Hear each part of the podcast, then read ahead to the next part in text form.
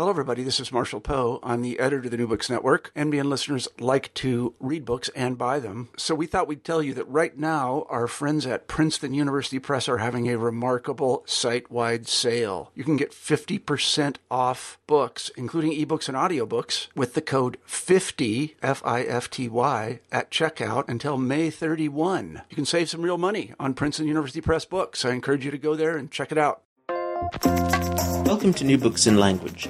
Today I'm talking to Pim Levelt about his recent work, A History of Psycholinguistics, the Pre-Chomskyan Era, a work of scholarship that explores the wealth of psychological research in language that took place in the 150 years before the so-called birth of psycholinguistics. In this interview we can only scratch the surface of this work, we talk about many of the important figures in the field and see how crucial theoretical proposals have been made and long forgotten before their recent rediscoveries. And we consider how some researchers and their ideas came to be unfairly maligned in the linguistics collective consciousness. Today I'm delighted to welcome Professor Pim Levelt to discuss his new book, A History of Psycholinguistics, the Pre-Chomskyan Era. It's a fascinating and engrossing work of enormous breadth and depth, surveying research on the psychology of language from the 18th century up to the 1950s. Pim, this book is the result of an enormous amount of historical research. What prompted you to take on that challenge? Well, two things. Uh, first of all, I had noticed over uh, the decades that uh, my my colleagues and my students generally believed that psycholinguistics came about during the so-called cognitive revolution in, in, in the 1950s, early 60s. Uh, so it's young science, and uh, this is expressed everywhere in textbooks all over the place. Uh, our discipline is what half a century old. Now, I knew this is wrong, and I felt it is apparently necessary that um, my colleagues will hear more about that. Uh, and I did know that psycholinguistics, and I mean empirical psycholinguistics, had its roots in the end of the 18th century. So that is almost 200 years earlier than the, the general belief, the general view on this. Um, and I, I, felt I should do something about it. The other, the other reason why I wanted to do this is simply because I had myself always been interested in the history of the field. I've always been reading in the old uh, books, the old fat German books, the old French books, the English books, the Dutch books. I had uh, sort of uh, some overview of what had happened, and I felt this is the moment to do it. I had just stopped in doing my experimental work. I had become emeritus of my Max Planck Institute in Nijmegen, and this was a very nice next project because I could essentially do it all alone, without students, uh, without teamwork, as I was used to do. Sure. Um, one thing that's sort of a commonplace of, of psycholinguistic research is that there are uh, there's this cycle of forgetting that we sort of imagine that well notice that after 20 or 30 years yep. work is often forgotten about and not cited. But um, yep. what, what, you reveal in this book is that it goes back a lot further. Um, despite your experience, were you surprised by exactly how widespread this this forgetting is? Yeah, absolutely. I have been time and again much surprised by what I found. Uh, theories, concepts, etc., that we all felt to be modern, new, uh, just invented, just tested. You, you find them time and again back in the old literature. I can give you a whole list of examples um, of, of such reinventions of the wheel what had to be reinvented, for instance, uh, in experimental psycholinguistics, in the theory of speaking. So, how do we produce an expression, an intentional expression that is informative for the for the listener? These days, we have detailed theories of stages that you must go through in order to produce your utterance from the intention you have. And these theories have been developed, especially also in my own uh, Max Planck Institute, and you test them by chronometric measurements. You try to uh, determine which phase is taking place or which stage is taking place when and for what duration. And we have become very sophisticated in measuring durations of, for instance, when you name a picture, of recognizing the picture as an object, uh, of retrieving the concept that goes with it, of retrieving the syntactic word that can express it, of retrieving its phonological code, and then of planning your articulation.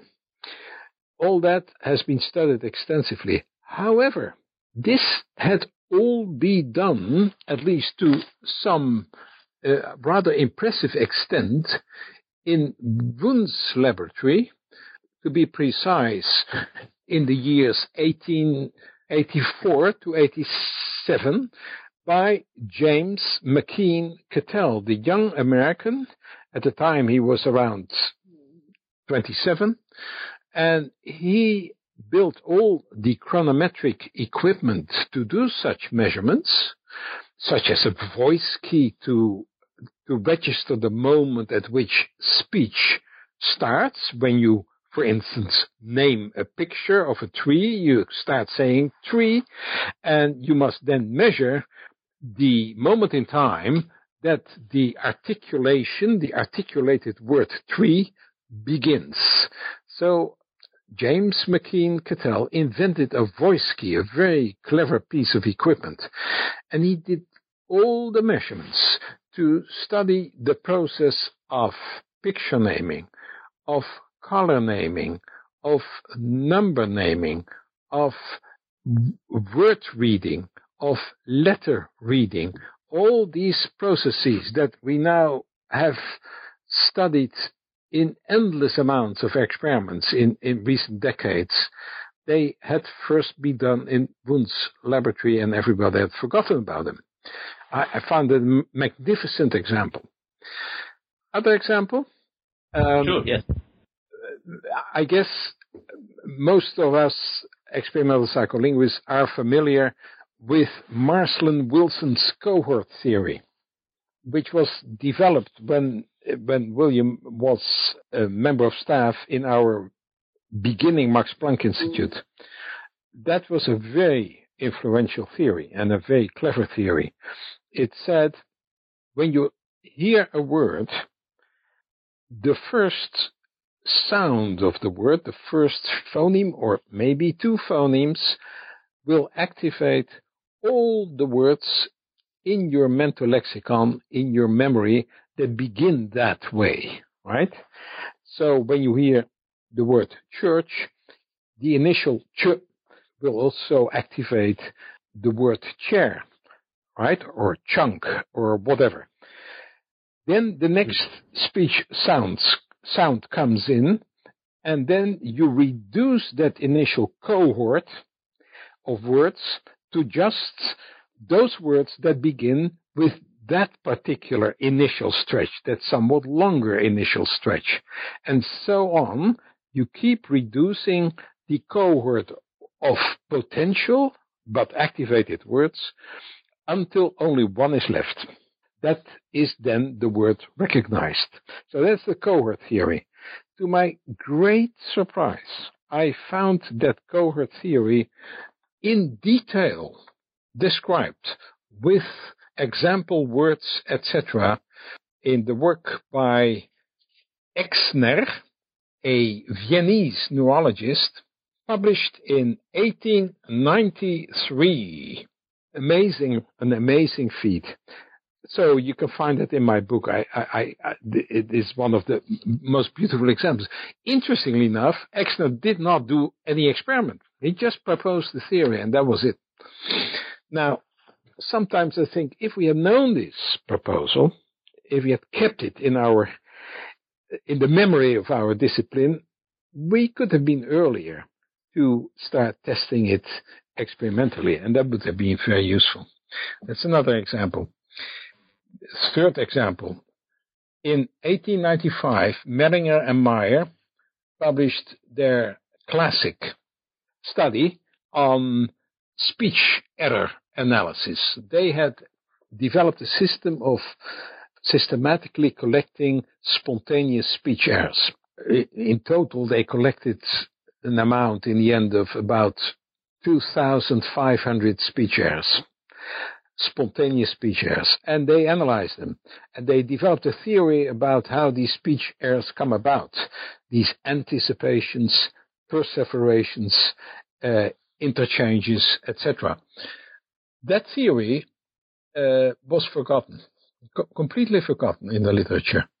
And it was all rediscovered uh, when people like uh, Cohen and Fromkin, and then later uh, many followers, in particular Merrill Garrett and, and Shattuck-Hufnagel and so on, uh, started collecting spontaneous speeches, detecting the, the same patterns and deriving very similar theories. Completely forgotten. Other one? Well, I was I was going to say there are, there are so many, and, and one thing that strikes me very forcibly about those examples and, and many of the others in your book is uh, the fact that it's suddenly one realizes that it's so much more difficult to formulate a new idea or to do even a new experiment that hasn't been done before in some way. Does that do, do you have that feeling in, in looking back in the discipline in more in more detail and subjecting it to this kind of scrutiny that that suddenly uh, the challenge is, isn't that much greater to do original work? Well, there is a general difference I should say, between what was done during the last few decades of the 19th century and during the first half of the 20th century. The daring theorizing was was uh, really a characteristic of the late 19th century.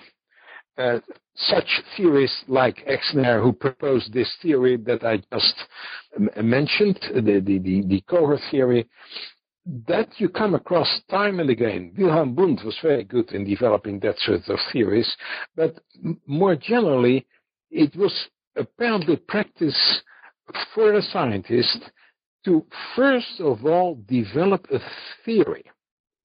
Now, that got lost to a large extent, not fully, of course, and there are always excellent exceptions, uh, but it was lost to a large extent during the first half of the 20th century. The most characteristic feature of that period is that people were extremely keen on getting data and reporting data in tables, in graphs, but then not doing anything with them, not developing theory further. And that had several reasons. One of them was certainly that with the shift of the focus of the field from Europe to the Anglo-Saxon world and especially to the United States, field came very much under the influence of behaviorism. And in the behavioristic periods in psycholinguistics, there was very, very little theorizing because there was this default theory, the SR theory, stimulus response theory. Uh, our task is to predict the response when we know the stimulus or to predict the stimulus when we know the response. That's what we should do. And what happens in the whole trajectory between stimulus and response, in mind, one would say, uh, is not our business. So they simply didn't want to think about mental constructions, mental processes. And that was a great loss.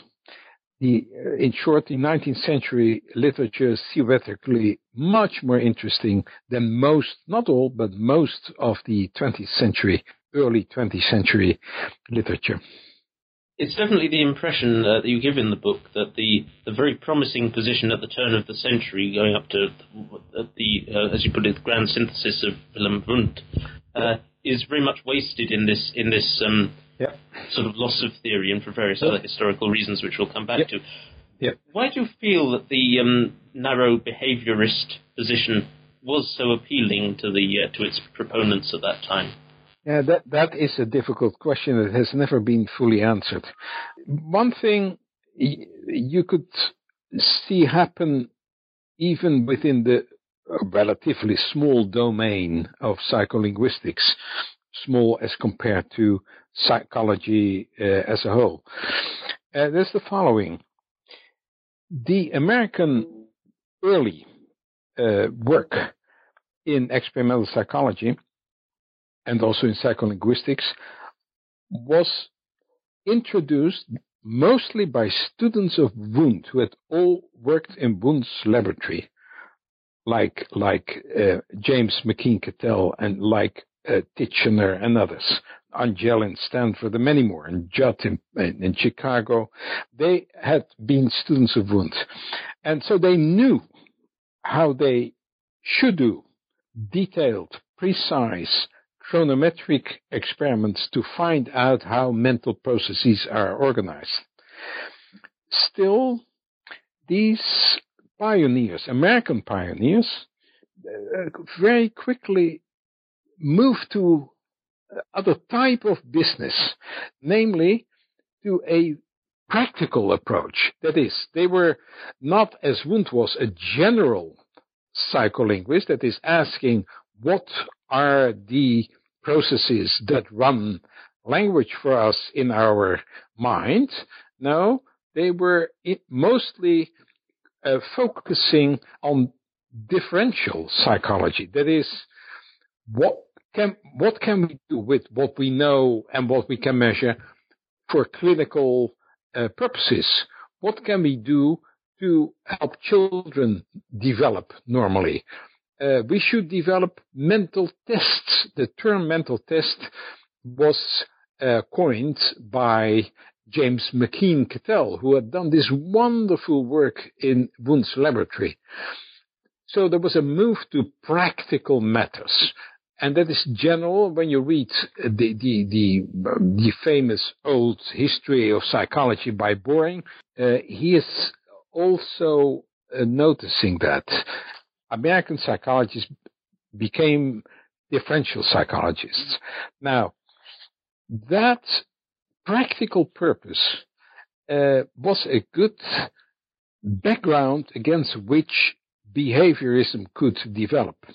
It is a no nonsense background. The, the thing that's important is what comes out and what can we change and how can we steer things.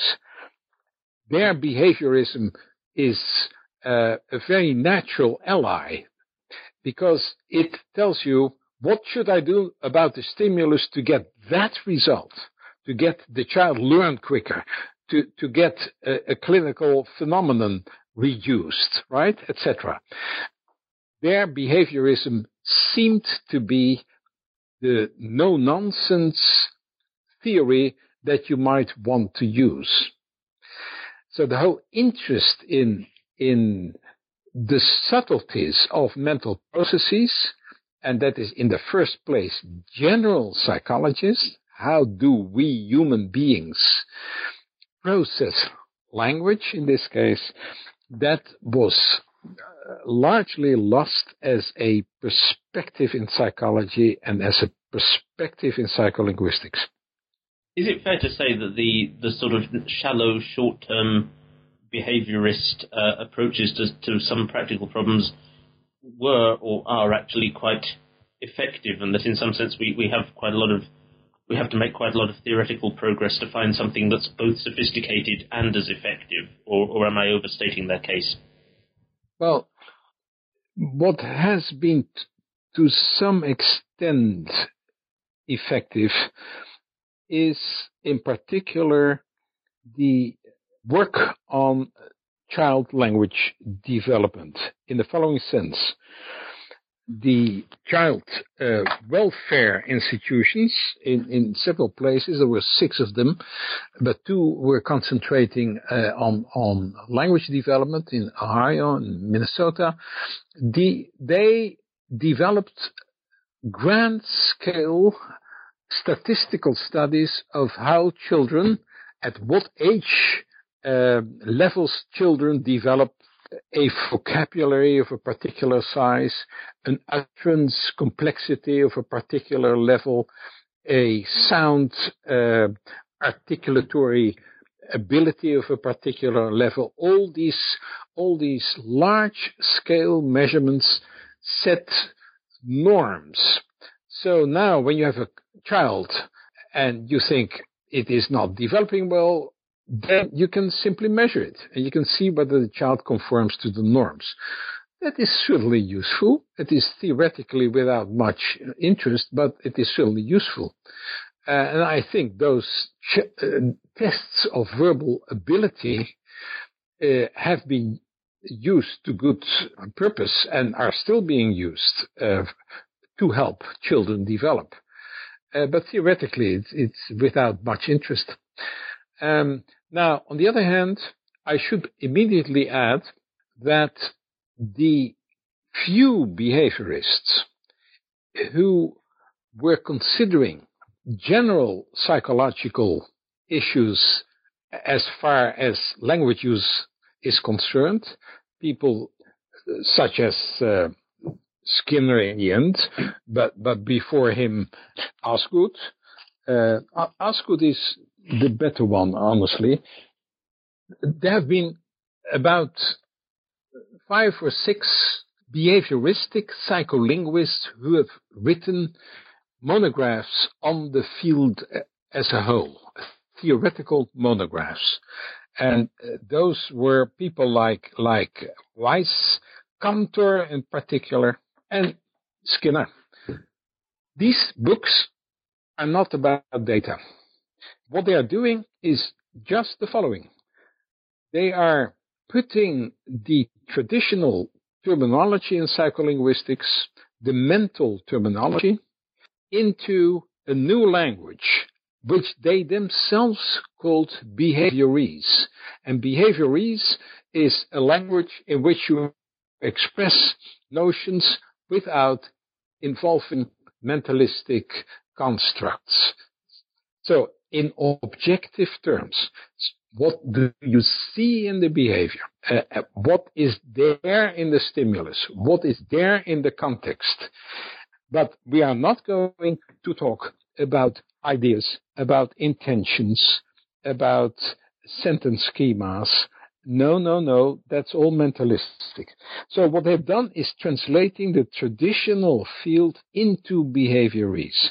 And they did it all in different ways, and they hated one another for the ways uh, the other did this translation into behaviorese. They, they totally disagreed with one another. So put it like that, it uh, does have a ring of modernity to it. Yeah, yeah yes, absolutely, absolutely, yes. Uh, uh, when you read this, you you cannot understand really that this has been possible. It is really such a minor play of words among a bunch of a bunch of scientists who have totally isolated themselves from the traditions in the field and from the major the major questions that had been raised uh, long before they started writing. I'd uh, like to take this opportunity, if I may, then, to go back to the uh, the origins of the field. Um, in the first part of your book, you situate the origins of psycholinguistics on uh, on four or in four roots. Yeah. Yeah, the yeah. earliest of which is, is perhaps the um, late 18th century sort of philological tradition. Yep. Yep. Uh, it's you're, it's um, Heymann Steinthal that you uh, yep. inclined to credit working in the mid 19th century with yep. actually formulating the discipline of psycholinguistics. Um, of course, this is obviously something you think of as a period of great scientific progress, Darwin yep. et al. Yep. But, um, but then, in some sense, Steinthal seems to be drawing upon uh, specific traditions in both psychology and philology that are already quite old by the time he's working. Is, is that your impression? Yeah, he and, and he's quite honest about it. He he, uh, he calls himself an Humboldtian. So he, he had never met Humboldt because Humboldt was already dead when Steinthal um, studied at Berlin.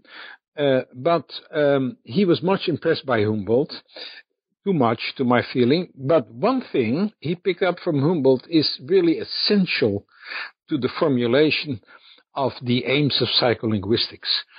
Humboldt had said that language is not what our philologists are studying, namely old texts.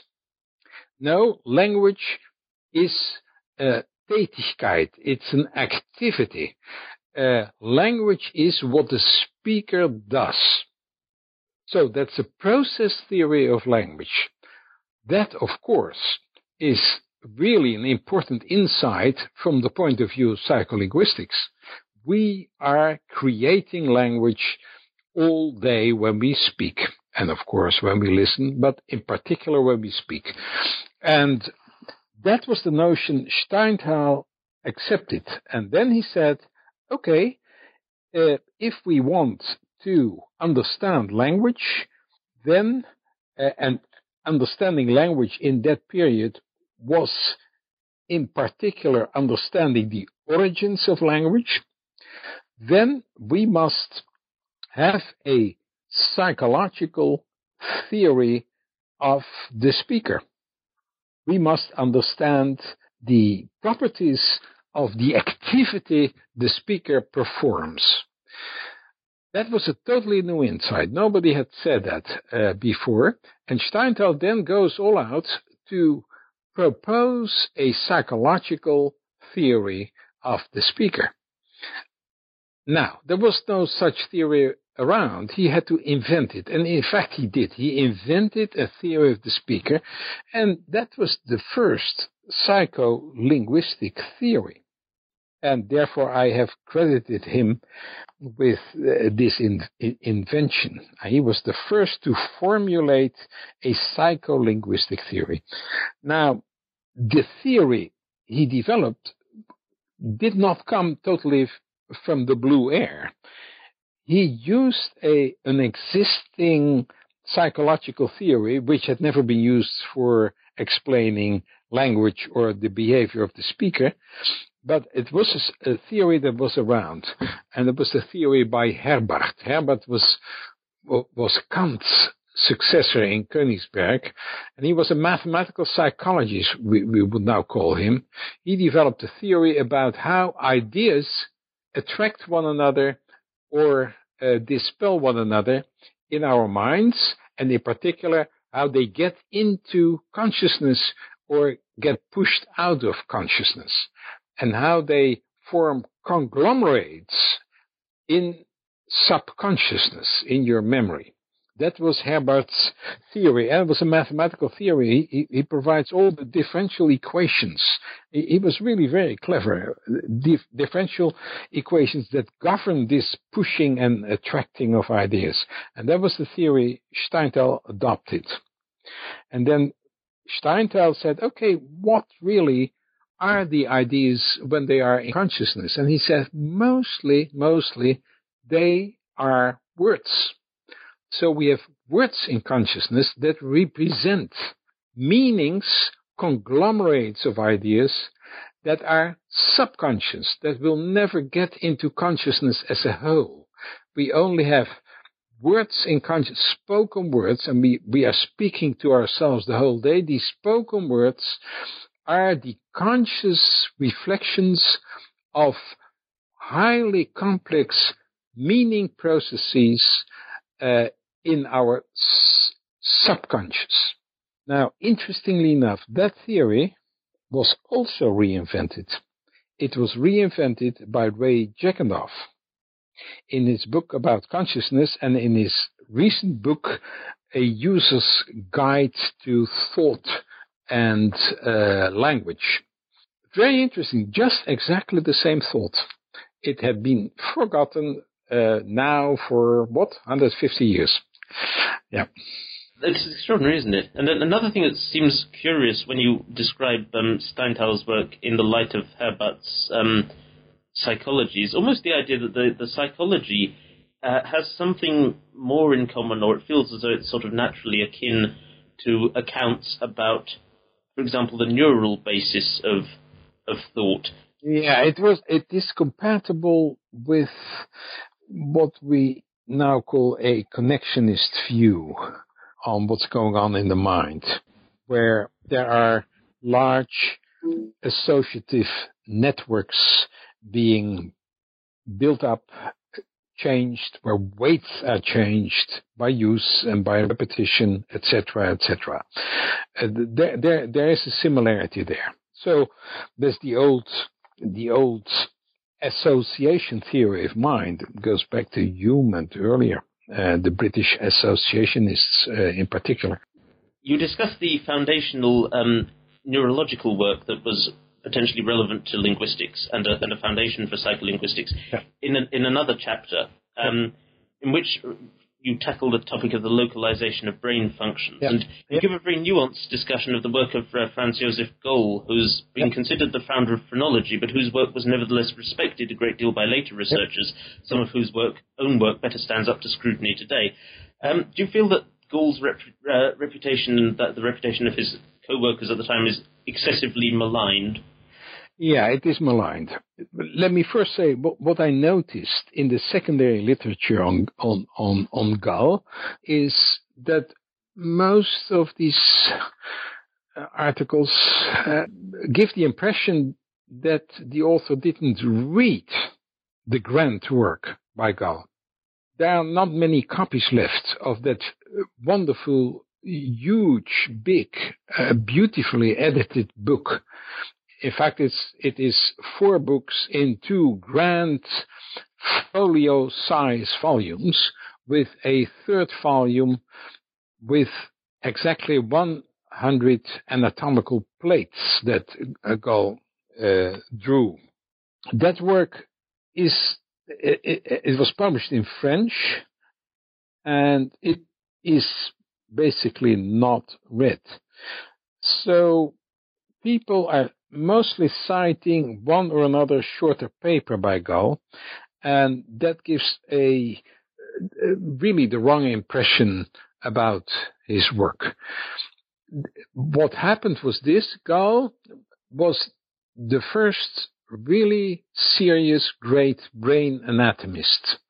He started his work in in 1785. That was his dissertation in Vienna, and then began dissecting brains on a daily basis almost and doing the anatomy of the brain and describing the structures for the first time. It had never been done before.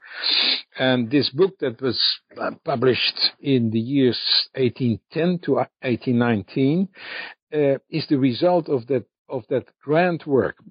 Now, Gall had the important notion that the structure of the brain in some way or another relates to the mental functions that are based on the functioning of the brain.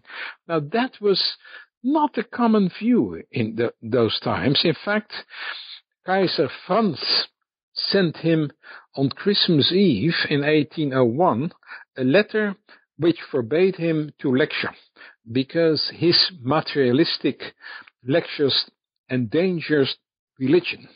So it was not obvious to say that the mind is in some way or another run by the brain.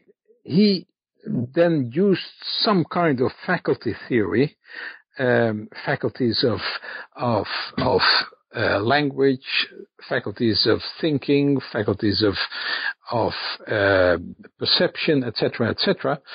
These faculties he claimed are somewhere localized in particular regions of the brain. Now that thought is a modern thought, be it, of course, uh, much more subtle now. Uh, but but but still, I mean, what is it? Two, three years ago, we could read that taxi drivers in London have a bigger hippocampus than other people.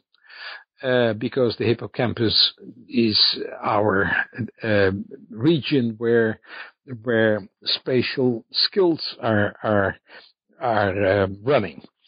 Gall said, okay, when a faculty is well developed, the region is a bit larger. And that is still an idea that has not left us fully.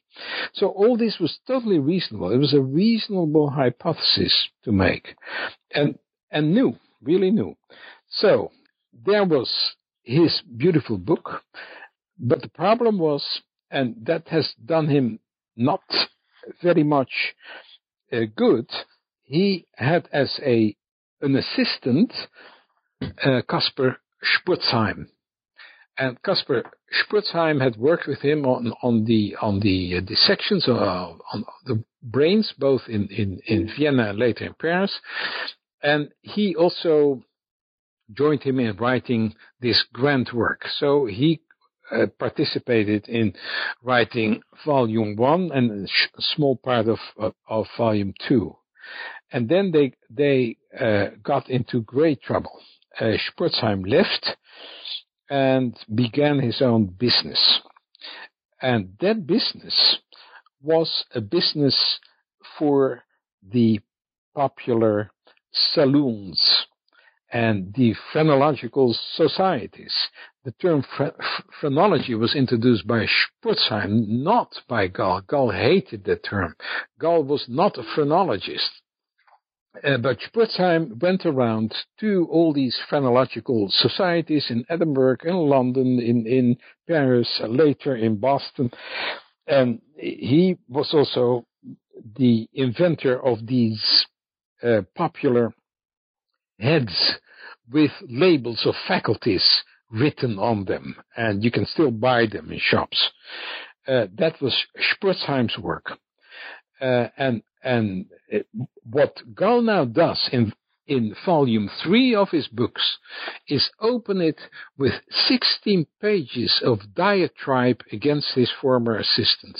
Uh, had published a book of which 254 pages had been plagiarized from their co- uh, joint texts without mention. That was one.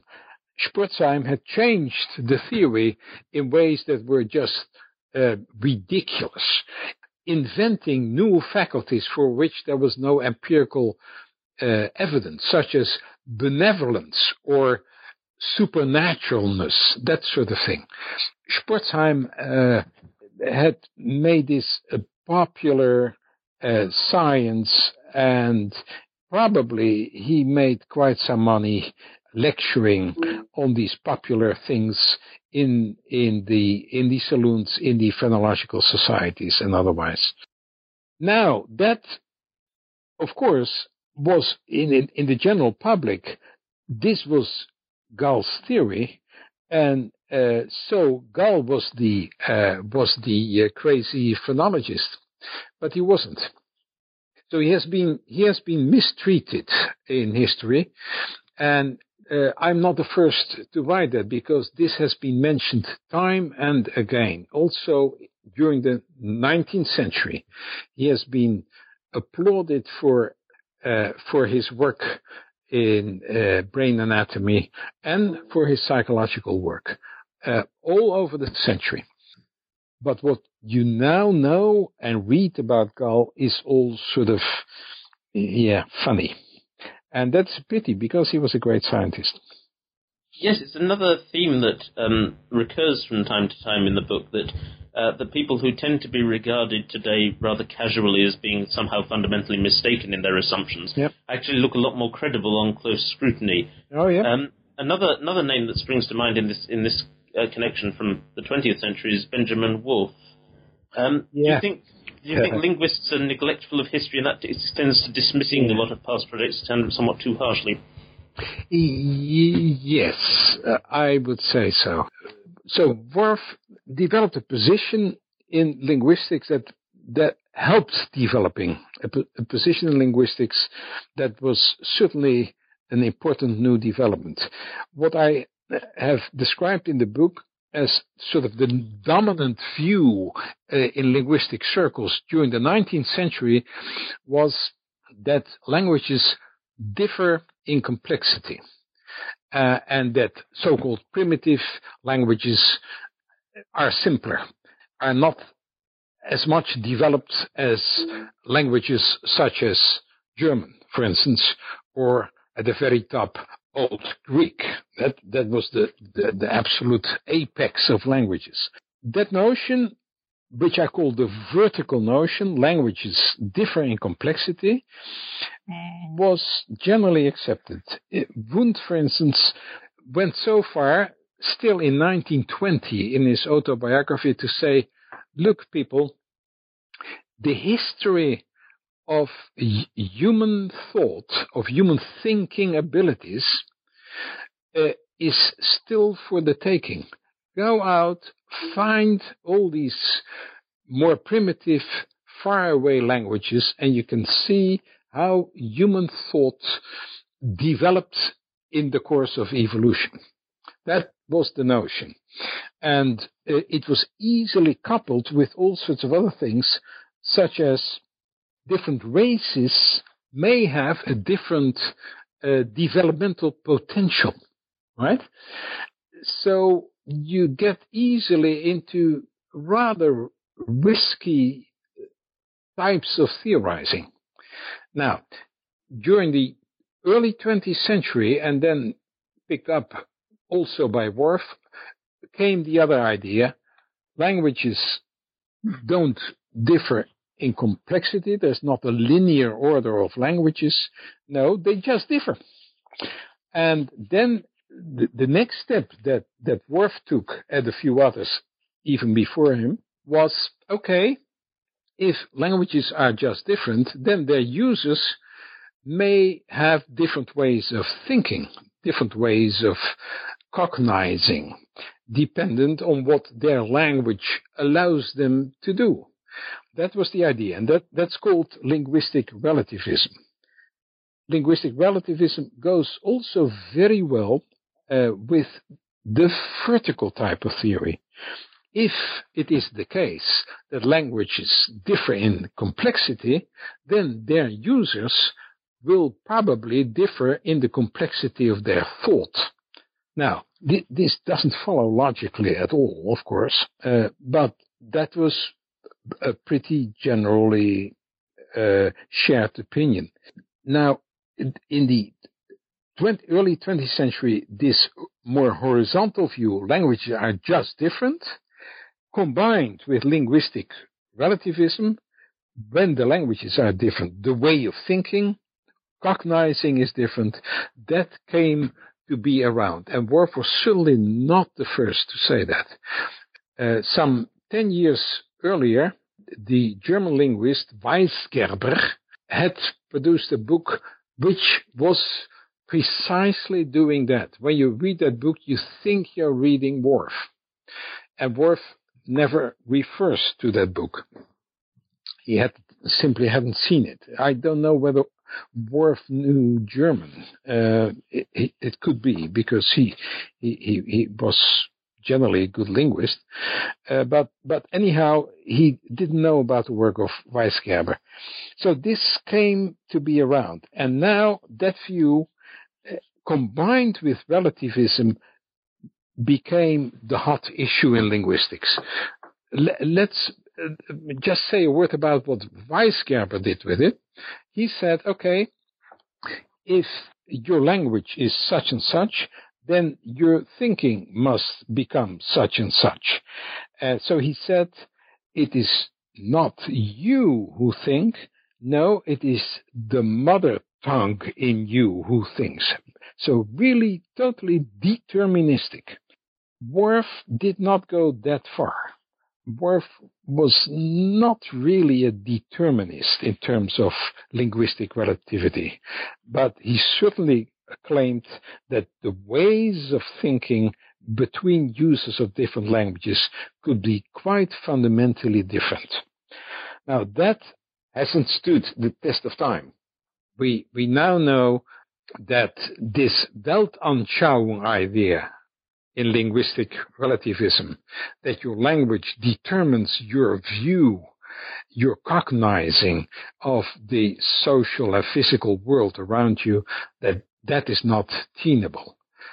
On the other hand, there's also good evidence that your language can provide you with means that make it easier or more obvious to first think in a particular way. But that is not determinism. You can just as well as a speaker from another language think something else.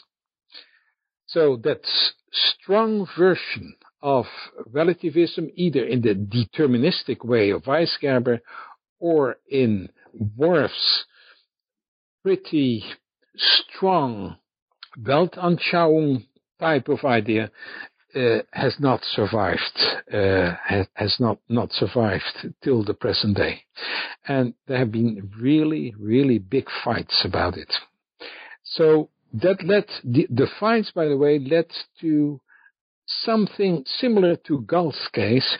Whorf was accused of, of the most horrible things in the literature. And, uh, and that is, again, not truthful there is now a new edition of uh, Whorf's papers uh, with the preface of Stephen Levinson, and that preface really sketches beautifully what the situation of Worf really was and how he has been misconstrued by many, many modern uh, linguists. The um, the theme of relativism, and in particular the verticality, resurfaces yeah. rather forcibly in the in the fourteenth and penultimate chapter of your book, which discusses yeah. psycholinguistics under yeah. the Third Reich. Yep, yep. Um, you give very powerful examples of how numerous researchers apparently completely subjugated their scientific principles in order to produce work that was what you might call ideologically sound. Yep. Um, much of which yep. sounds ludicrous, even in the light of what was already known at the time. Were you yep. surprised by, by how blatant some of this was? Yeah, I was really surprised. I hadn't expected it. I was not aware of the easy marriage of relativistic ideas, uh, especially in the vertical view, that is, languages differ in complexity and therefore their uses differ in, in, in mental ability, how easily that uh, marriage uh, between that vertical view, the relativistic vertical view, and racism was. Races differ in developmental potential. There was an idea also around during the 19th century, but it was very much picked up, of course, happily picked up in the Nazi period. And uh, then, of course, one of the one of the issues to be handled was are Jews of a different race? And is that race, does it allow for the best things in human power, potential, uh, etc.? And so you find the most awful, the most awful theorizing about why the Jewish race cannot do what the what what the German the other German races or the German races can produce and, and, and can develop into. Uh, it, it is a horrible literature. And you see how initially serious linguistic work, whether in the domain of vertical theories or horizontal theories, can be abused, can be misused for political reasons. And that happened at a grand scale. So Weisgerber himself became a linguist uh, who functioned in the uh, propaganda machinery of the Nazi uh, regime. Um, and that happened. There were, were, many, many linguists and psycholinguists who played a, a, pretty, a pretty ugly role there. I give several examples.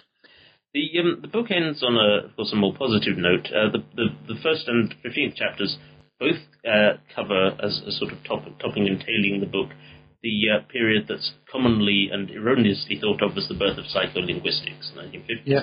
Um, yeah. You stop at the point where, as you acknowledge in the epilogue, you yourself enter the picture. Yep. Um, but you also acknowledge there that personal experience gives the book what you call some hidden touch of autobiography. Yeah, yeah, um, yeah. Are there any particular ways in which you feel your selection of topics or your perspective is, is distinctively personal? No, I don't think my history, uh, my, my, treatment of the earlier history is is uh, personal. Personal experiences have certainly informed me. I've had the pleasure to work with both the leaders of the new psycholinguistics of the 1950s and 60s, namely George Miller and Charles Osgood.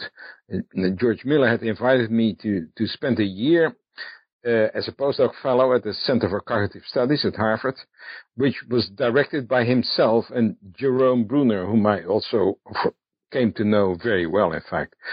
There I learned to, to know George as the mathematical psychologist he was at heart.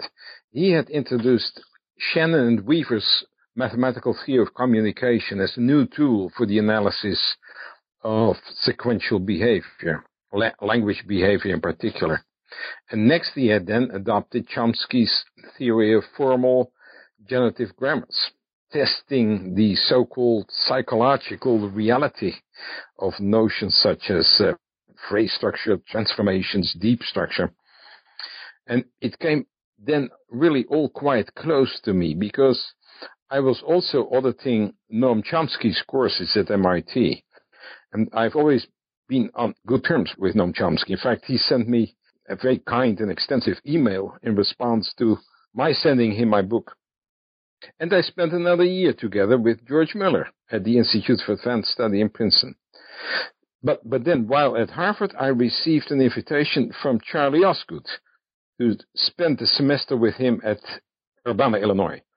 And, and, and whereas Miller had quickly abandoned behaviorism under Chomsky's influence, Osgood remained absolutely faithful to his behavioristic mediation theory.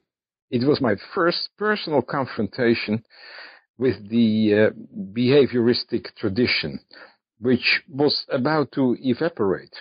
And this experience certainly helped me to write in an informed way about that tradition in psycholinguistics.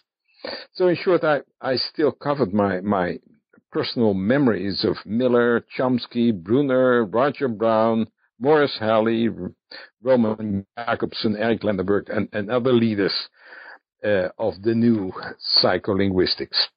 But I don't think it tainted my way of describing that work. No, no, indeed not.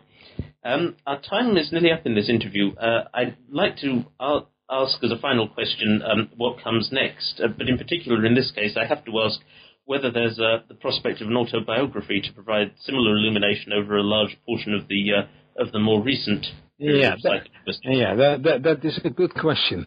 Uh, and of course, uh, when I started writing this book, um, uh, people said, "Okay, I hope you will do the full history, huh? at least up to the year 2000." And in, indeed, initially, I did have that intention, but then slowly but surely, I felt it impossible to do that, and for two reasons. The first one was practical when I had produced uh, the text roughly up to the cognitive revolution, it was already so much that adding a further history up to the year 2000 would probably double the size of the book and and it would be an unusable book. It would be a hopeless hopeless thing that nobody would would study. And, and um, so that was not a good thing. But the other thing is much more important. I became a player myself uh, in the modern history of psycholinguistics, in particular since the establishment of, of, of the, my Max Planck Institute for Psycholinguistics. And I cannot see how I could write an objective history of the modern, say, last half century of psycholinguistics if I must include describing my own work and the work of my institute. That I cannot do. That somebody else should do. Uh, I, have been too much of a player in the field myself. So I've decided not to do that and um, don't wait for it, it won't come. I d- did add, however, that I already, in a certain way, described the early history of modern psycholinguistics, that is the from the cognitive revolution on till 1970s, the first 20 years, I more or less described that and, and in much detail in my earlier 1974 book on formal grammars in linguistics and psycholinguistics.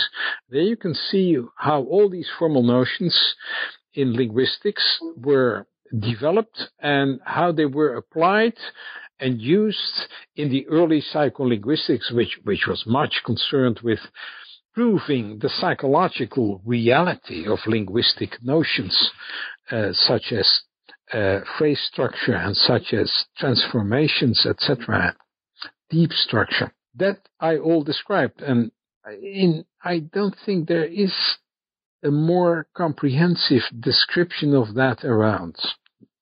So let people go back to my 1974 book, which was republished in 2008, and they can find that bit of history. But from 1970 on, uh, no, I, I won't do it.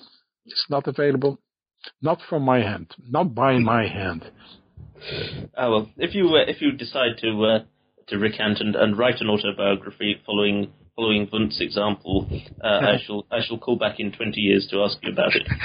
well, look, it wouldn't have worked with Wundt. Wundt wrote his autobiography.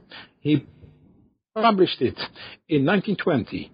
The preface is signed Wilhelm Wundt, Leipzig, August 1920, and he died the same month. That may happen to me too, so good luck. I'll have to get in quickly. But um, in the meantime, I wish you uh, many, many more productive years, and thank you for uh, for giving this this wonderful work. Uh, th- thank you so much for interviewing me so extensively. I've been talking to Pim Levelt about a history of psycholinguistics. This is Chris Cummins from New Books in Language saying thank you for listening.